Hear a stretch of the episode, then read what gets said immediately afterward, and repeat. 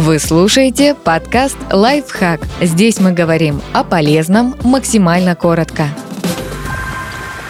Чем так необычно корейское кино и почему все в него влюблены? Эти фильмы максимально самобытны и не похожи на картины из других стран. Корейские фильмы в корне отличаются от западных. Их авторы не стесняются делать все не так, как заокеанские коллеги. Это связано еще и с тем, что кинематограф в стране сформировался довольно поздно и с минимальным влиянием привычных нам жанровых конвенций. И вот за какие своеобразные черты корейское кино так полюбили во всем мире.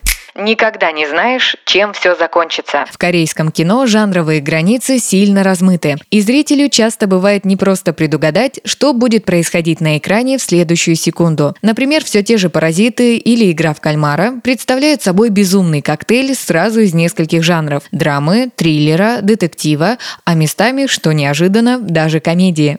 Визуальный ряд не только красив, но и работает на смысл. При просмотре даже не сразу можно заметить, что история рассказана с помощью тонко продуманных мелочей. Героям, например, часто приходится преодолевать лестницы, отсылающие к ступеням общественной иерархии. Беднякам, чтобы попасть к себе, нужно спуститься, а чтобы войти в дом богачей, взобраться вверх по холму. Разницу в социальном положении персонажей передают и цвета. Зажиточный дом оформлен в теплых тонах, а нищие трущобы – окрашены в оттенки синего и зеленого.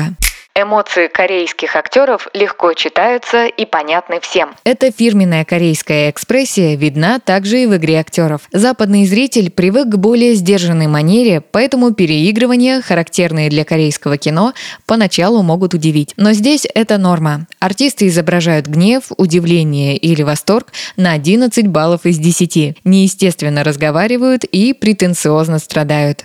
Редкий корейский фильм обходится без юмора. Даже в самых пронзительных и мрачных корейских фильмах обязательно найдется место для шутки. И с точки зрения западного зрителя периодически всплывающий юмор может показаться неуместным или лишним. Но такая игра с ожиданиями как раз отлично выводит аудиторию из зоны комфорта. И стоит расслабиться, как начинаешь получать удовольствие от нетривиального чувства юмора корейцев.